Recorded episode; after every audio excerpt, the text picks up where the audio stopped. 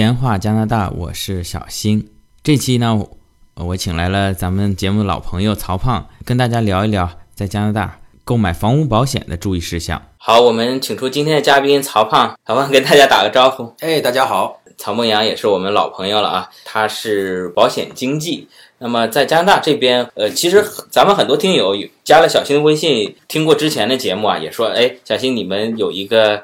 曹胖那个保险讲的很好，我来加拿大我也想买个保险，能不能给我推荐一下他的微信啊？我就也都推给听友。在加拿大保险其实有分这个商业保险或者是说寿险、医疗险，其实还是有区分的。曹胖，你并不是所有保险都卖是吧？对，除了上次咱们知道咱们做的三期节目是车险。你还卖什么哪一类型的？那我先给大家介绍一下在加拿大的这个保险的种类吧，哈，咱们一般呢是两种保险，一种是关于人的，一种是关于这个财产的。那我们这执照呢，只允许我们做财产方面的保险，也就是说可以做车险，可以做个人的房险，还可以做商业保险。商业保险呢，咱们就可以统称为，比如说只要凡凡是跟商业有关系的，比如说我们开个门店啊，我们有幼儿园啊，我们有酒店啊。我们或者是有那种很多的那种公寓，对吧？咱们有一套二十四套公寓那种大的房子，嗯，这个都算属于商业保险。那呃，还有包括餐馆啊，像这样之类的。那这个商业保险，还有汽车保险，还有房屋保险，这个呢统称为财产保险。那另外一种呢，比如说我们来旅游了，对不对？我们需要买一份这个旅游保险，是如果我们出意外了，对吧？旅游意外险，对。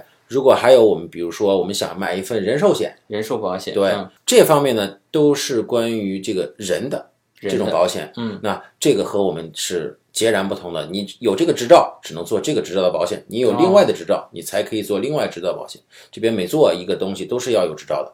也就是说，基本上这个商业保险和这个人身的保险是分的比较清楚的。对，没有人两个执照都去考的。有。也有也有两个人都是考的，但是你毕竟人精力有限嘛，对对对，哎，其实小新在有一期节目曾经讲过加拿大这个房屋保险，当时正好也赶上国内天津港发生了一个爆炸，就很多房子都被炸毁了。在国内呢，其实咱们车肯定是买保险的，不然不能上路，至少你买个交强险。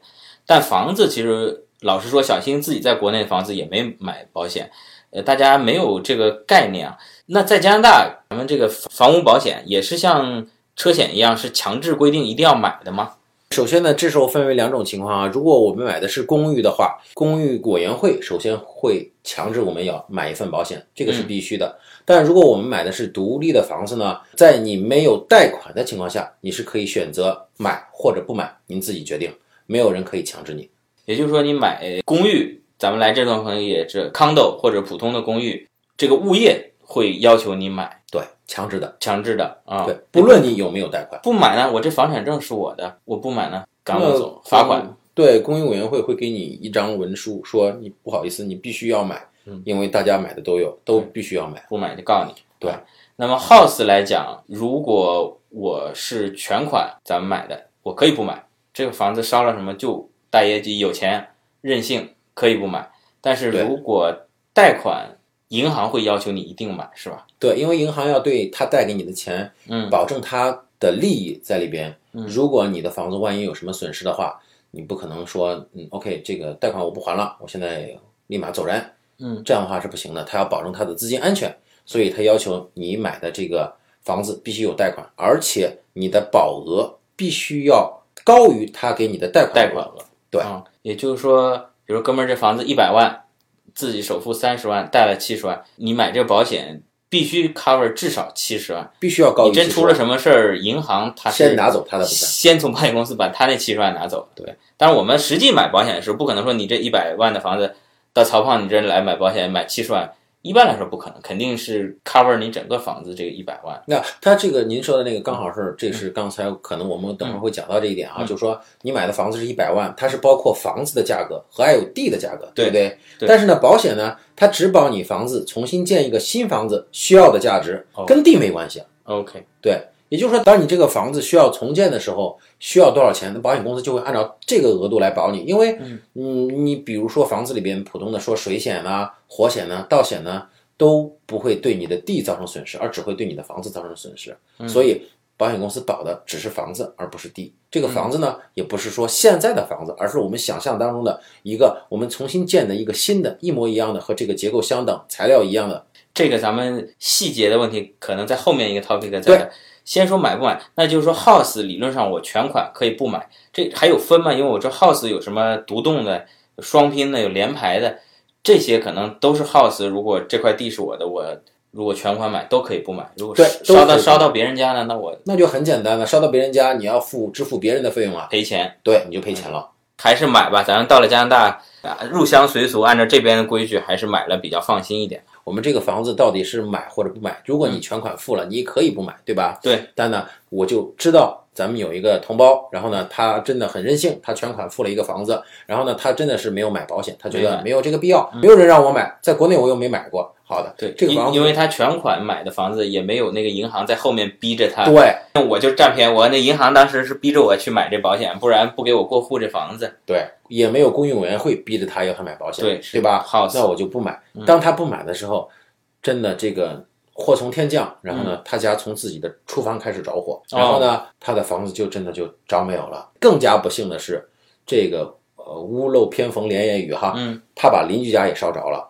然后呢，他除了自己房子的损失以外，烧没了，邻居家也烧没了。那这个时候呢，他不但要承担自己的损失，邻居呢，他没有关系，邻居有他自己的保险，他向他自己的保险申请这个理赔，理赔，他的保险呢会理赔邻居，邻居的保险理赔邻居的同时，向我们起诉，给我们索赔，追索。对，那我们这个同胞呢，只能申请个人破产。那曹胖在加拿大，咱们房子要买保险，但这个房子有或者是出租，或者是自住，甚至是租给别人做一些商业用途，自己做商业用途。那这个保险理论上应该由谁来买这个房屋保险？是房东买呢，还是租客买？那那如果是按照。这几条来说，如果我们买房子用途是出租的话，其实房东也要买保险，租客也要买保险，因为两个人要保的标的是不一样的。咱们作为房东来说，我们保护的是自己的经济利益，对吧？我们保的是房子，或者是你提供给租客要使用的，比如说冰箱啊、炉子啊，或者是这些东西，如果被偷了，如果火灾的损失啊，那作为租客呢，他保的就不是这些东西了，保的是个人的财产，比如说。手机啊、电脑啊、衣服、鞋帽啊这些个人的物品，如果比如说，呃，我们真发生一个火灾，里面东西都没了，嗯，那各自向各自的保险公司进行索赔，嗯，那我要作为房客，我肯定是要拿到我损失的这些东西，然后呢，房东呢，他是要拿到他损失的东西。我可不可以这样理解？比如说，曹胖，我租给你套房子，但我这套房子里面原先是冰箱、洗衣机是带的，对，那么这俩东西如果被偷了。我的保险来 cover，对。那你搬进去呢？你在里面有电脑，有你的这个电视。如果真的比如说进了贼了，把这电脑偷了，我的保险是保不了的。对，靠你自己的租客险。对啊，这里面刚才我们又提到一个概念，就是说除了这个房屋保险里面还有一块是咱们出租房的一个租客险，就是我租了这个房子，除了房东买的那个保险保房子和保他的财产以外，对于我自己在这房子里财产。我自己是买一个租客险的，对，cover 的。那除了就是咱们上次说的这个汽车有什么第三者责任险，有车损险，有这个全险半险的。那刚才提到这个房子有房险，有租客险，这个里面有没有分啊？有能不能再详细讲讲？我看我在你那保，那也是一条、两条、三条，有保房子的，有保什么 property 的，这个具体怎么分？嗯，如果是我们要把它分类的话，我们可以按照性质来分类。首先呢，呃，我们的房子是用来自住，或者是用来出租，或者是当你在买房子的时候，你用来出租，但是你还没有找到租客这一块儿时间，空置这段时间，对，还有空置。然后呢，按照这个性质来分，咱有这种情况，每一种情况呢，保的额度是不同，保的内容是不同，这个呢，要比汽车保险要复杂很多。哦，比汽车保险还复杂。对，嗯，还有你刚才说的情况，比如说这个房子是独栋、是联排、是公寓，其实有只分两种啊，哈，就是有没有公寓费。如果有公寓费，全部统称为公寓，不管你是联排还是公寓。那如果没有公寓费，有的联排也是没有公寓费的，那统称为独栋。OK，对。就是一种是拿现在比较流行，就 condo 产权都有，但是它有一个总的物业。对，然后一种就是所谓 freehold，他们讲就是自己的独立的 house，拥有全部产权，就是房子坏了什么全得由你自己管的。对这是两种保险类型，对吧？那主要这些保险就是都保哪些东西啊？比如说前面讲到了这个房屋的建造成本，还有屋内的一些财务，还还能保些什么？我们先拿这个独立的，这不是咱们把它分成两种了吗？啊对吧？一种是公寓的保险嗯叫 condo，、一种是独立屋的保险，可以是半拼，可以是双拼那种，也可以也可以是独立屋只要是你全部负责的，嗯好吧？咱们把这个房子，比如说我们这个房子重建一个新的房子需要五十万，嗯，对吧？那我们的这个房子的保额就是五十万。那其实呢，它保的不是一个五十万，嗯它保的是两个。哦为什么呢？第一个五十万呢，就是我们房子重新建一个新房子，我们叫重建价值。啊，第二个五十万呢，咱们把它拼分成三份，其中百分之七十呢是指的个人财产，比如说家电、家具，还有里边所有属于你的个人财产。嗯，然后呢，它是百分之七十，还有百分之二十呢，指的是额外费用。这个额外费用指的是，如果一旦保险公司保你的这个事情发生了，比如说火灾啊，或者是水险啊，或者是某种险，刚好保险公司要保，那这种情况发生导致你不能在屋里边居住了，你肯定要到外面去住酒店啊、吃餐馆啊，嗯，这个额外的费用保险公司会帮你出出来，哦，这个是百分之二十。还有百分之十，它是指的是额外建筑。那你的地皮上不可能只有你的主要的建筑了，不可能有房子啊，只有房子呀。还有比如说栅栏呐、栏杆呐、杂物间呐、草坪啊，像这样之类的，嗯，对吧？那这个呢就是那个百分之十。所以当你的房子重建价值是五十万的时候，其实它总共的保额应该是一百万。一百万，对，然后呢，这叫保额，另外还有保的项目。那我们这个呃，一般来说，如果是自住房或者是出租房的时候，我们有权利选择全险。其实房子也是有全险和半半险之分的啊。对，等一会儿这个咱们再往下说。嗯，那呃，如果是全险的话，也就是说我们房子保单里边列出的项目属于不保的范畴，其余的都是保的范畴。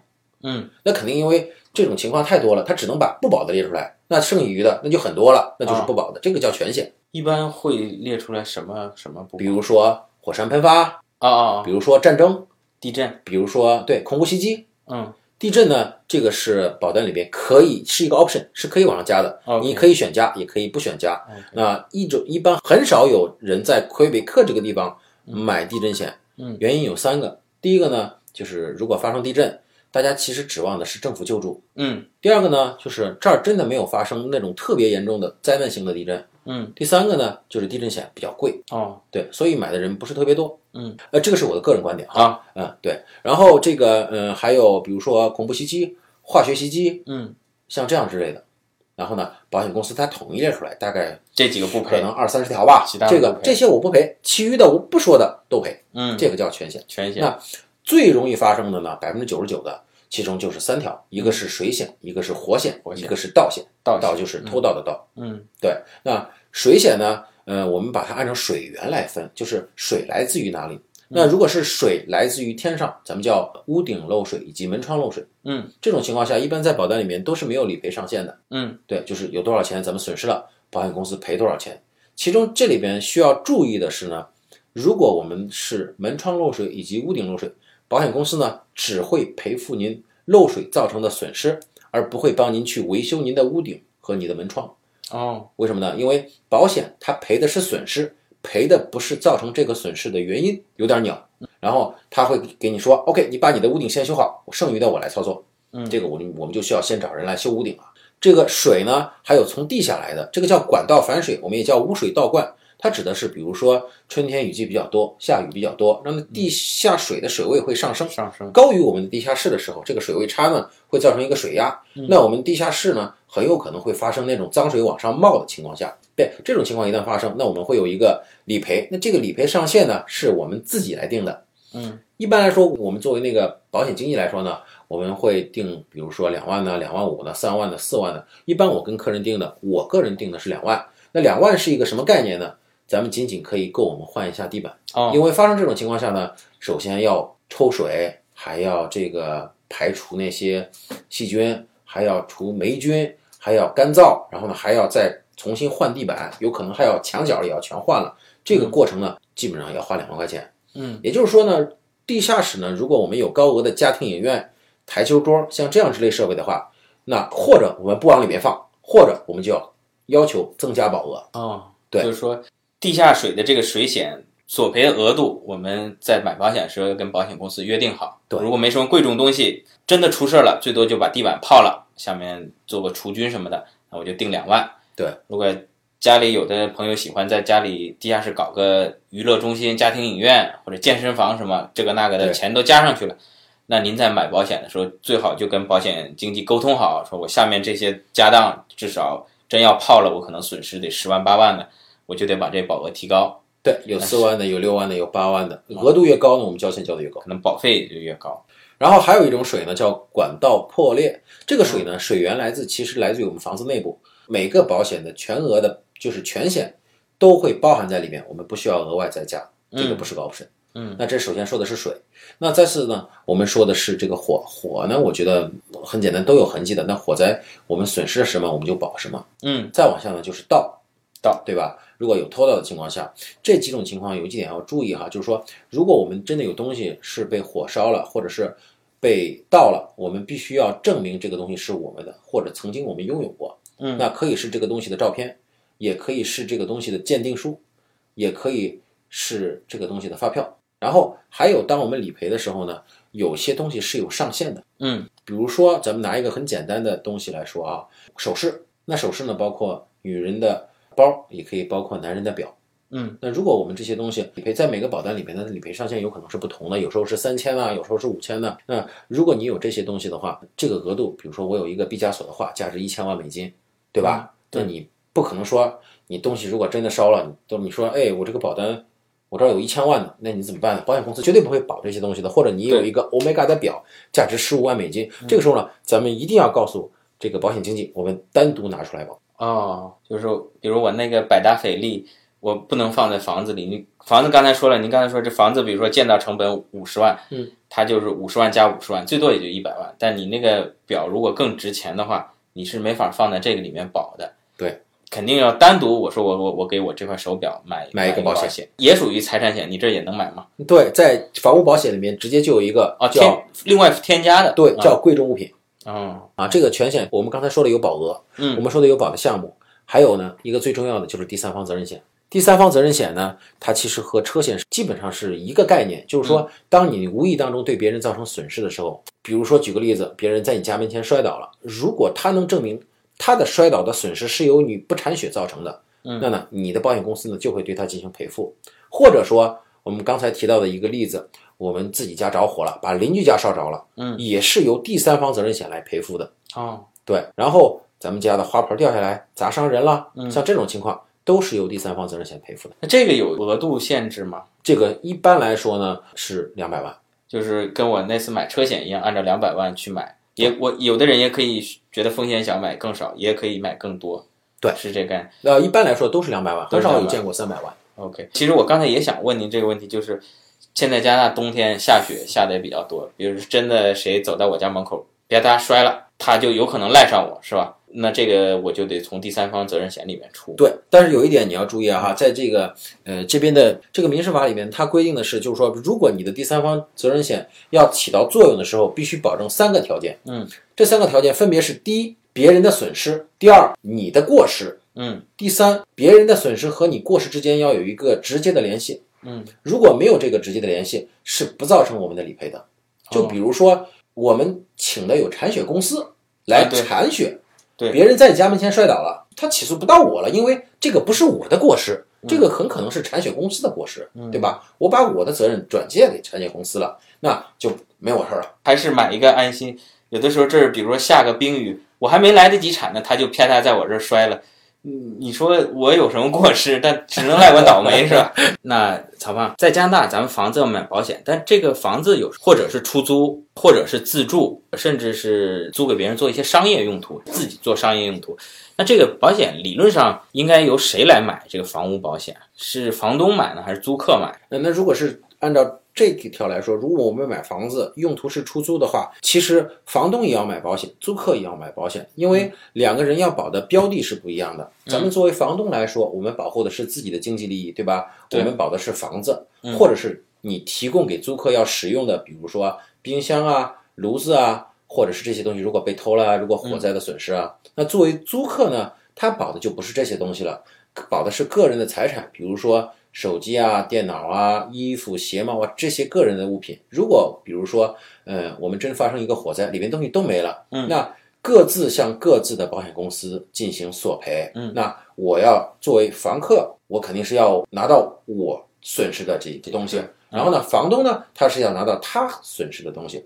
我可不可以这样理解？比如说，曹胖，我租给你一套房子，但是我这套房子里面原先是冰箱、洗衣机是带的，对，那么这俩东西如果被偷了，是我的保险来 cover。对，但你搬进去呢，你在里面有电脑，有你的这个电视，如果真的比如说进了贼了，把这电脑偷了，我的保险是保不了的。对，靠你自己的租客险。对啊，这里面刚才我们又提到一个概念，就是说除了这个房屋保险里面还有一块是咱们出租房的一个租客险，就是我租了这个房子，除了房东买的那个保险保房子和保他的财产以外，对于我自己在这房子里财产，我自己是买一个租客险的，对 cover 的。那除了就是咱们上次说的这个汽车有什么第三者责任险，有车损险，有这个全险、半险的。那刚才提到这个房子有房险，有租客险，这个里面有没有分啊？有能不能再详细讲讲？我看我在你那儿保，那也是一条、两条、三条，有保房子的，有保什么 property 的，这个具体怎么分？嗯，如果是我们要把它分类的话，我们可以按照性质来分类。首先呢，呃，我们的房子是用来自住，或者是用来出租，或者是当你在买房子的时候，你用来出租，但是你还没有找到租客这一块儿哦，时间，空置这段时间对，还有嗯空置。然后呢，按照这个性质来分，咱有这种情况，每一种情况呢，保的额度是不同，保的内容是不同，这个呢要比汽车保险要复杂很多。哦，比汽车保险还复杂。对，嗯，还有你刚才说的情况，比如说这个房子是独栋、是联排、是公寓，其实有只分两种啊哈，就是有没有公寓费。如果有啊公寓费，全部统称为公寓，不管你是联排嗯还是公寓。那如果没有公寓费，有的联排也是没有公寓费的，那同称为独栋。OK，, 对，就是一种是拿现在比较流行，就 condo 产权都有，但是它有一个总的物业。对然后一种就是所谓 freehold，他们讲就是自己的独立的 house，拥有全部产权，就是房子坏了什么全得由你自己管的。对这是两种保险类型，对吧？那主要这些保险就是都保哪些东西啊？比如说前面讲到了这个房屋的建造成本，还有屋内的一些财务，还还能保些什么？我们先拿这个独立的，这不是咱们把它分成两种了吗？啊对吧？一种是公寓的保险，嗯叫 condo；、一种是独立屋的保险，可以是半拼，可以是双拼那种，也可以可以是独立屋呢，纯独立只要是你全部负责的，嗯好吧？咱们把这个房子，比如说我们这个房子重建一个新的房子，需要五十万，嗯，对吧？那我们的这个房子的保额就是五十万。